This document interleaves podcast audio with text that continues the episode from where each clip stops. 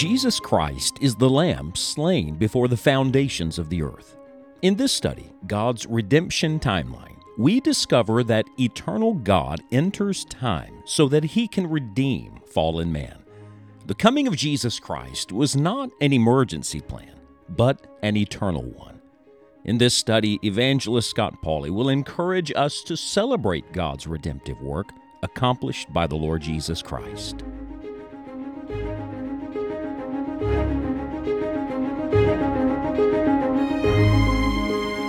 Jesus Christ did not come to this sin cursed world to leave it like it is.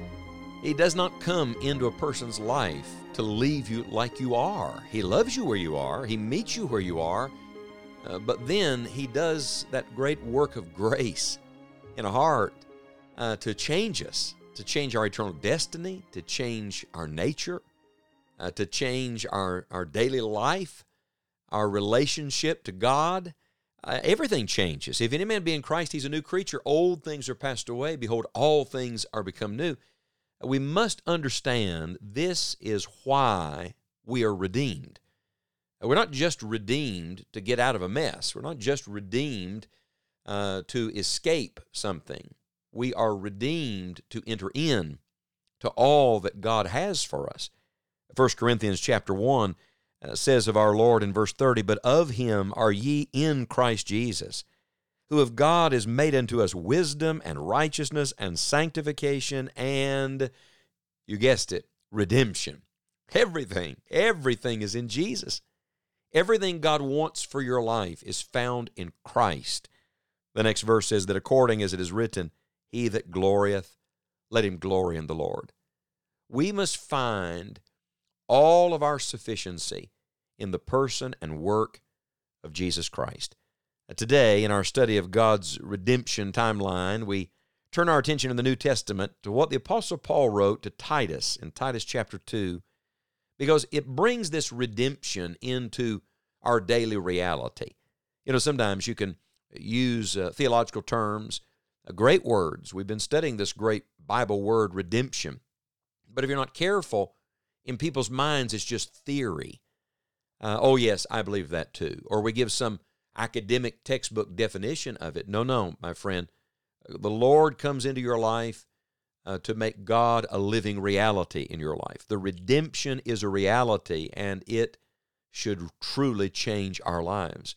And so we come to Titus chapter 2, verse number 11, where the Bible says that the grace of God that bringeth salvation hath appeared to all men, teaching us that denying ungodliness and worldly lust, we should live soberly, righteously, and godly in this present world, looking for that blessed hope and the glorious appearing of the great God and our Savior, Jesus Christ. What a beautiful progression is here. The grace of God, what it brought, it brought salvation.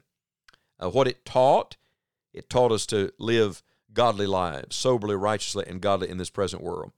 And what it wrought, it wrought a hope in us, a blessed hope uh, so he deals with our past, he changes our present, and he gives us something to look forward to in the future. And then we come to our verse, Titus chapter 2, verse 14, speaking of our Savior Jesus Christ, who gave himself for us, that he might redeem us from all iniquity and purify unto himself a peculiar people, zealous of good works. So often, when we speak of salvation and redemption, and the work of grace, if we're not careful, we're only emphasizing the fact that we are saved from an eternity separated from God forever. But do you see the present tense? Do you see the present tense work of grace? Do you see the present tense reality of redemption? This is why you are redeemed. It's not enough to know how you're redeemed. Why? Why did the Lord redeem us? Uh, why did He save us? Why did He forgive us? Why does He bring His grace to bear in our lives? I love this expression in Titus 2:14 it says he gave himself for us.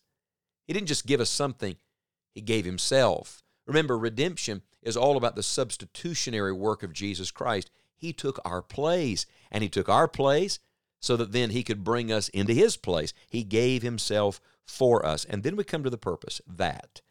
And notice please the the parts in Titus 2 verse 14 because uh, these are the the different facets if you will of why we're redeemed. First of all, that he might redeem us from all iniquity. Uh, every crooked thing in our lives, that's what the word iniquity means. It means to be crooked. Uh, I, the dirty truth is, you're a crook, and I'm a crook. And you say, Not me. I'm a good moral person. I follow the law. No, this is about God's law. None of us has walked straight down the line with God. Uh, there are crooked things in all of our characters and natures. And he says, I came to redeem you from all iniquity. Aren't you glad the word all is there? The Lord doesn't forgive you of some of your sins, He forgives you of all of your sins. He didn't cleanse you from some of your sins, He cleansed you from all of your sins. See, when Jesus Christ went to the cross uh, to pay for your redemption, all of your sins were future. And so all of your sins were laid on Jesus. All of God's wrath was laid on your sins on Jesus. And then all of God's mercy and grace is laid on you. He redeems us, first of all, from all iniquity. Then the Bible says, and. So he continues, not just to save us from that, it says, and purify unto himself a peculiar people. Uh, so now we have uh, the, the beautiful positive side. He not only redeems us from, he redeems us for, and literally for himself, uh, to purify our lives, uh, to make us more like the Lord Jesus Christ. Uh, in my position, in my standing with God, I'm already clean. I, I stand righteous in Jesus Christ, uh, legally, judicially. Praise God for that. But now, uh, His redeeming work in my life is day by day getting out of my life the things that do not identify me with Him and putting into my life the things that do His character, His nature, uh, His goodness, not my own. No, He's purifying unto Himself a peculiar people. We belong to Him and He belongs to us. And friends, that should be evident in our lives every day. This is what it means to be a part of the redeemed people. And then finally, the Bible says, zealous of good works. So not only is He purifying out, getting out of our lives, but now He is putting in us a zeal for right things, uh, good works. Somebody said, Do you believe in good works? Absolutely. Uh, but let me explain to you which side of the cross that must go on. I don't believe that we work our way to God, we work our way to heaven. That's impossible. Not by works of righteousness which we have done, but according to His mercy, He saved us. Uh, not of works, lest any man should boast. But I'm going to tell you, when you come to the cross and when you come to know Christ and when you know you're one of the redeemed people, it puts in you a desire to serve the Lord. And every good thing grows out of the gospel. Uh, every good work uh, must grow out of the grace of God and its work in our hearts. This is what it means to truly be redeemed. God redeemed you. Here's why. Number one, that He might redeem you from all iniquity. Number two, that He might purify you to Himself a peculiar people. And number three, that He might make you zealous of good works. I love how it deals with the negative and the positive, with what has to stop and what needs to start. It deals with our past and it deals with our present. Uh, redemption should be a present tense reality in your life today. Are you redeemed? If you're not, come to Jesus and be saved. Uh, look to Christ today in simple faith, believe on Him as your Savior, and you'll be able to call Him, as Paul did here, our Savior, Jesus Christ. But if you know He's your Savior, if you truly claim Christ and know you belong to Him, then I want to tell you today, based on Titus 2, verse 14, it should make a difference in your life today. May God find everything in us He purchased. I wonder, if the Lord paid it all for you, and He really did. All to Him I owe, the hymn writer said. Is the Lord Jesus getting that which He is worthy of because of the price He paid? Thank you for joining us today, and thank you for investing in the ministry of Enjoying the Journey. This is a listener supported program. If you feel led to partner with us, please visit enjoyingthejourney.org where you may securely make a one time investment or set up a recurring gift.